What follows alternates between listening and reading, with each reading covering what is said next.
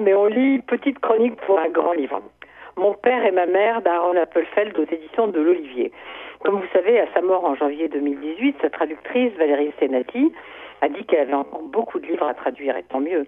Donc en voici un qui est absolument magistral. Il est paru en hébreu en 2013. C'est le souvenir d'un été, l'été 1938. Alors, d'une certaine mesure, c'était un été comme les autres. Les parents d'Aaron louent chaque année une maison sur les bords d'une rivière, la Proue, qui est dans les Carpates. Alors on passe ses journées sur la rive, on nage. Il y a une femme qui lézarde toute la journée sans bouger. Il y a un homme à la jambe coupée qui fait peur à l'enfant. Il y a une certaine Rosa Klein qui lit dans les lignes de la main. Et puis il y a Karl Koenig qu'on voit peu parce qu'il est écrivain, il travaille chez lui. Et peut-être il va donner envie au petit Aaron d'être écrivain. Alors parfois la famille va aussi à cheval dans la montagne. Il y a aussi le docteur Zeiger. Et puis Gustave, une amie de la mère qui vient en visite. Mais bien sûr, ça n'est pas un été comme les autres. C'est 1938. D'abord, il y a un jour un incident étrange. Ensuite, on commence à parler de la guerre, même si on essaie de ne pas trop y croire.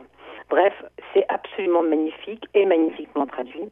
Les scènes d'enfance ont une longue vie, dit Aaron Appelfeld. Ben oui, une longue vie. Elles sont là dans Mon père et ma mère aux éditions de l'Olivier. Ça vraiment, c'est Paul.